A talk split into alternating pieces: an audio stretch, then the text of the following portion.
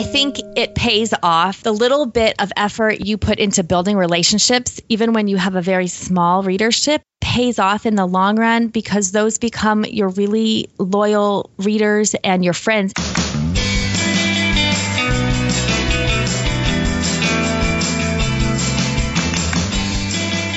Welcome to Starve the Doubts. I'm your host, Jared Easley. Our co-host today is someone brand new to the show that's never been on before. No, I'm just kidding. It's Jody Mayberry from parkleaders.com. Hey, Jody. Hey, Jared. I'm like that neighborhood kid that won't get out of your yard.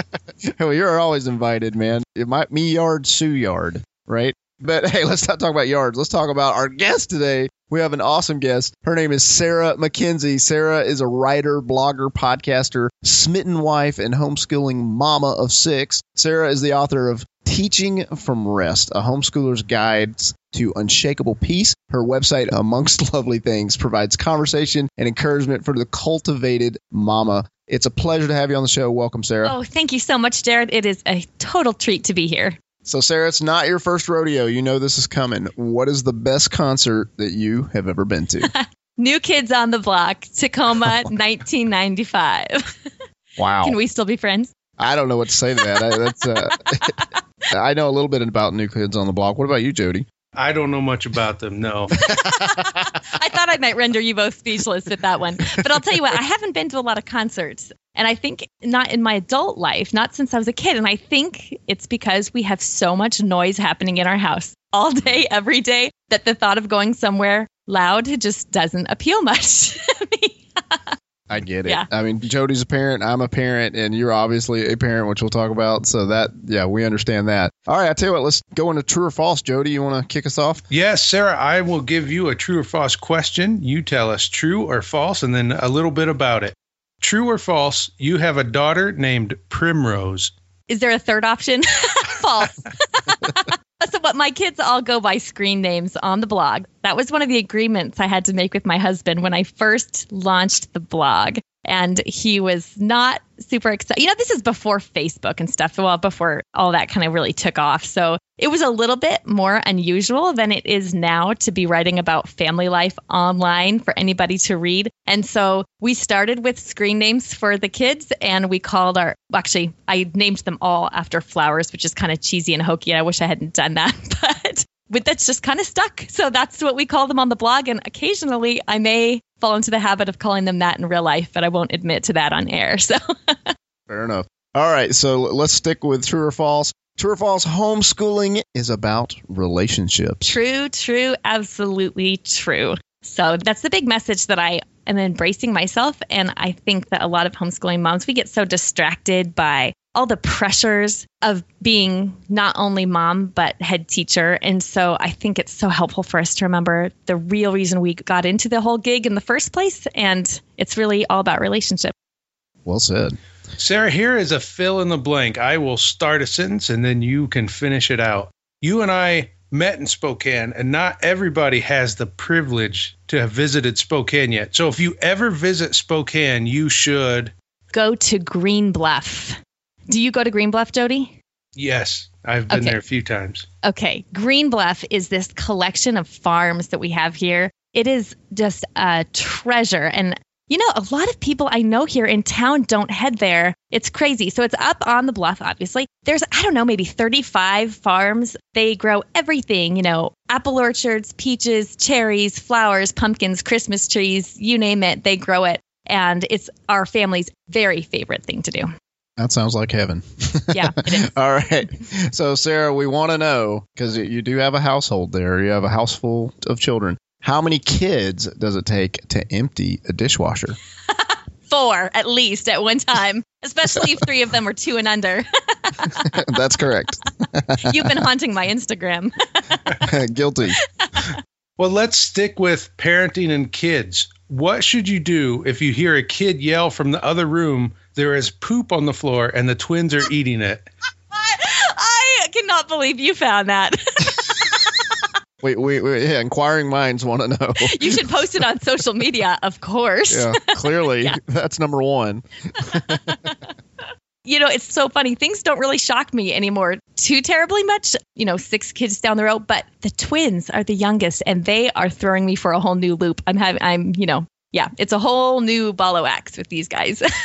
All right, Sarah. So one of my favorite things to do, I have a daughter, she's 3, and I just love reading to her at night. We read before she goes to bed. I'd love to hear your thoughts on the benefits of reading out loud to kids. Oh, there are so many. And this has really become my heart and my passion because I think it's fairly common for parents to want to read aloud to their really young kids and to do it a little bit here and there. But I don't think in general that we do it nearly often enough. And I think we also tend to stop reading aloud when our kids get old enough to read to themselves. So this is why I started the Read Aloud Revival podcast. And the benefits are just too numerous to name really quick all in a list. But I can really quickly say forming happy family memories and creating strong relationships, encountering big ideas that are bigger than anything that you'll really encounter maybe in the day-to-day ordinary family life, and being able to just meet new characters and the challenges that these characters encounter during the stories and work through those together. It's just really, it's the heart of it is about building relationships. Again, go back to relationships. But of course, aside from that, the research is just amazing that points toward the academic benefits of reading aloud to your children. I mean, it's really, I had a podcast interview with Dr. Catherine Pakalik from Ave Maria University. She's actually a professor of economics, and she came on the show to talk about really the differences in test scores. So just really basic academic, the really basic academic advantage that the simple act of reading aloud to your kids every day gives your kids. It's amazing. Sarah, can you tell us about the Read Aloud Revival podcast? Absolutely. So this has become a huge passion of mine, something I've really gotten excited about. Andrew Puttaweff from the Institute for Excellence in Writing first kind of stirred my heart about this when he was talking about the massive benefits that reading aloud has on a child's ability to write and to think. And so I started doing some more research and really started reading aloud to my children quite a bit. And the more I read and the more I read aloud to my kids, I saw that there were so many fantastic benefits alongside just academic benefits, which research has really stood by. The building of relationships is really amazing. And the ability to sort of encounter characters and stories and these big ideas in books alongside our kids cultivates some really fantastic conversations. So I started the Read Aloud Revival podcast as a way to encourage families to read aloud as much as possible to their kids and to build up this family culture around books. And it's been something that's taken off pretty quickly, and I'm really excited about where we're going with it.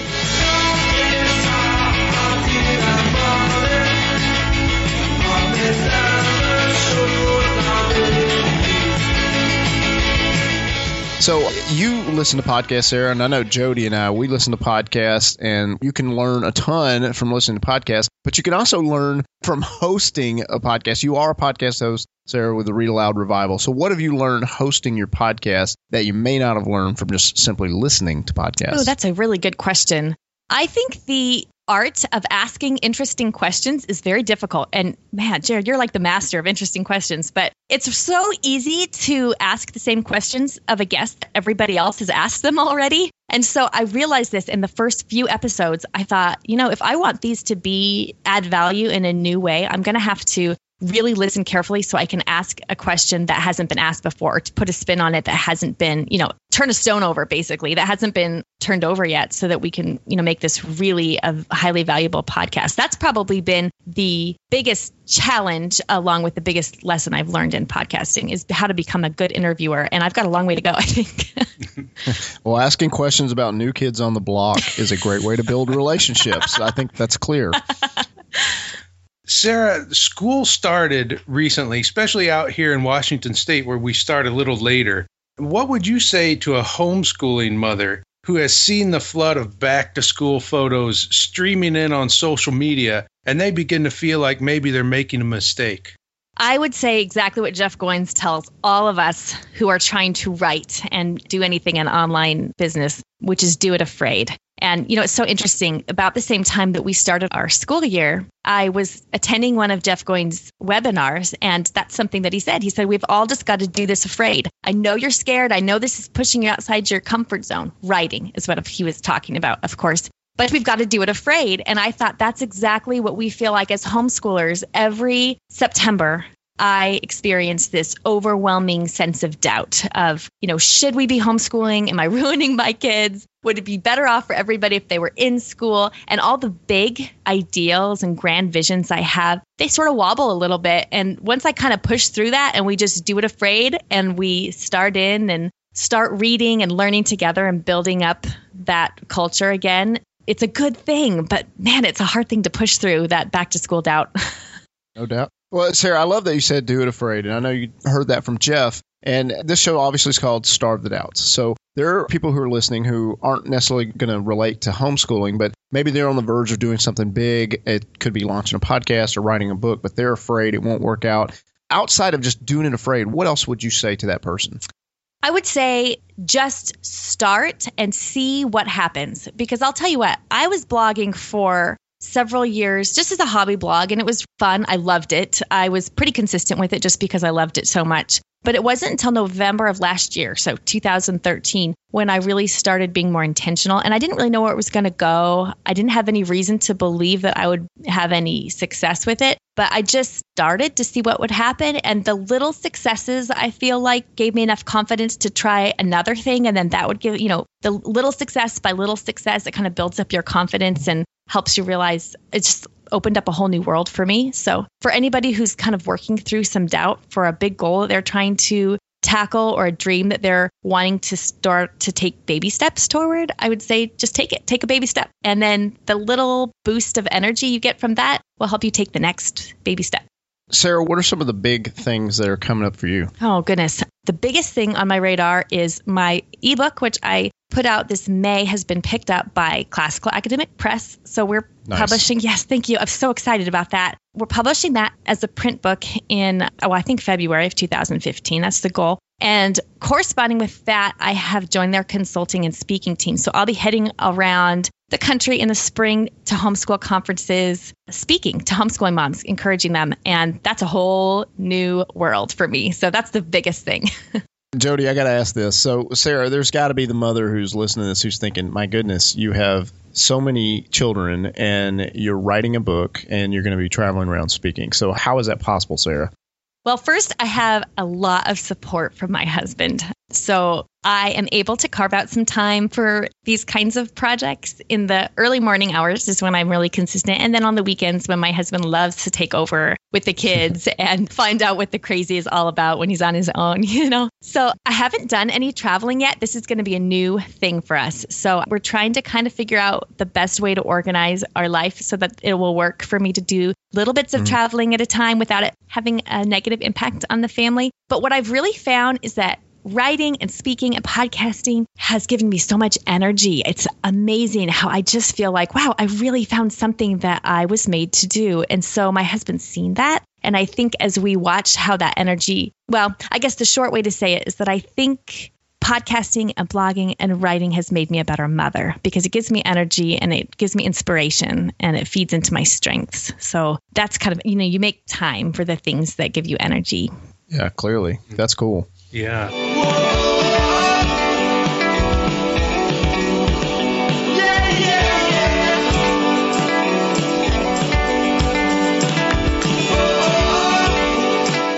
Well, you're going to speak about homeschooling. So what would you say the difference between teaching preschool and teaching homeschool is? Oh, wow. I think, first of all, the pressure from the general culture or from your own self. I mean, it doesn't actually have to be the general culture, just, you know, the expectations. You can be teaching your preschooler at home. And for the most part, if you don't get around to it that day, it's just not that big of a deal because, you know, you can pick up the ABCs or colors the next day. But when you're teaching a seventh grader or a high schooler, I haven't done high school yet, but I'm assuming that the high school parents feel this even more acutely. It's that pressure of, I can't mess this up. I have to make sure I'm doing this right for my child's sake. And so I think the biggest difference is just the external pressure, whether that's pressure from ourselves or from others. All right, Sarah, the next part of this show, this is a special segment just for you. For anyone who's listening right now, go ahead and open up Twitter and type in the hashtag Good Parenting. All right. You're going to tweet this to Sarah and Jody and myself. All right, so the question is, you have 6 kids. If one of them was locked in the pantry, how long would it take you to notice? Oh, my goodness. Do I have to admit this on air? It depends on which child. Hashtag good parenting. Go for it, Sarah. Depends on which child. Come on, hook it up. Well, I don't know. I mean, like if it was one of the twins, I mean, I'd find out right away. But if it was one of my bigger kids, I'd probably think they were hiding out with a book, trying to get out of helping me with the babies. So I wouldn't notice for a while. Well, they should know about the Read Aloud Revival so that you could hear them. Yeah. But that's another, exactly. That's another parenting lesson. Okay, that's the end of that segment. Thank you. Well, you mentioned that you've been blogging for a while. Can you tell us how you got started blogging and what you've learned in the past few years? Yeah, I read blogs, homeschooling blogs for the most part. Not a lot of big blogs, except for maybe The Pioneer Women, which I think everyone was reading back in 2009. And I was really encouraged by them and loved reading about how other women were doing things in their homes. And I really loved how it made me feel like I was connected to this larger community. And so I started a blog in 2009 just as a way to kind of connect with these other homeschooling moms and keep my family updated with pictures of the kids and whatnot. And that's pretty much how it was for the first 5 years. It really grew very slowly. I wasn't trying to grow it or anything. And I think I wanted to grow it. But, you know, in hindsight now, from where I sit now, I think the reason I didn't intentionally grow it is because I was afraid that if I set out to do it purposefully, I might fail. And I didn't want to admit to myself that I could fail. So it wasn't until last year when I thought, okay, I'm going to step this up. And I started being more intentional about the things that I was posting. I found that my essay style posts that were encouraging to moms who were in the trenches were the ones that spoke best to my readership and that had the best impact and that I enjoyed writing the most. So I really started shifting my blog in that direction and have been doing that ever since. Do it afraid. Doing it afraid. Yes, totally. All right. So, Sarah, I mean, there's tons of people that listen to this show that are thinking, man, I just want to get beyond this hump. I'm in this season where, like you said, you know, several years where you were doing it, but, you know, maybe it could have been better. There could have been more traction. So what's your encouragement to that person who's in that season right now? They're doing the work. It's just not a lot of results yet.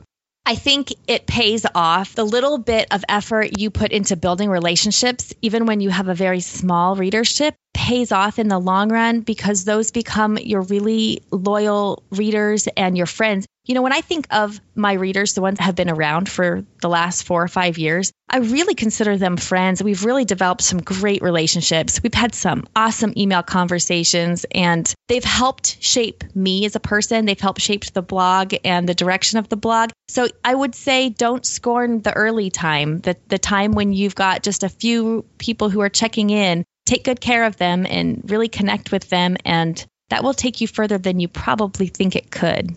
Oh, I totally agree. And I love how you pointed out that those people are like your friends. I feel the same way. I mean, there's certain buzzwords like tribe and followers and things like that. I like the word friends. I think that's a good way to approach it. And if someone who is struggling with growing their numbers, you know, are you treating your people like friends? And yeah, I love that you said that, Sarah. So, Sarah, we are going to start to wrap things up a little bit. I like to always ask my guests, who is doing something that interests you? Oh, Todd Henry at The Accidental Creative. I don't know how I discovered him. I must have heard him on another podcast or something, but boy, I read Die Empty and The Accidental Creative. I've read Die Empty 3 times, and I've only had it for a couple months. His message is really resonating with me. He is helping people uncover their art and do it afraid, really, I think is probably a really good way of describing it. But yeah, he's the one I'm watching everything he's doing. Good deal. Good, good. Sarah, what is the best place for listeners to connect with you online? The best place is right on my blog, which is amongstlovelythings.com. And that's where my home base is. You can get to all my social media. I'm on Twitter and Facebook and Pinterest, but that's the hub. And then you can always catch podcasts at the Read Aloud. Actually, it's just readaloudrevival.com. Love it. Sarah, do you have any final thoughts for the listeners? Yes. Well, I really feel like I am learning so much from you guys and from all these other great, you know, entrepreneurs and writers online about making relationships, forming relationships, and building your business or your brand based on the connections that you build. And that's probably the best advice I think I've had so far. I've got a long way to go. I'm not like your other guests that you have here on Starve the Doubts, but I really feel like the relationships that I formed have been what carried me through and make me want to keep going. And so I thank you for that. And I hope other people feel the same way, because I think that's really relationships. That's the key. Awesome. Sarah, Jody, and I really appreciate your time. Best wishes to you and your family and the Read Aloud Revival Nation. Thank you so much, Jared. All right. Thanks again. All right. Take care.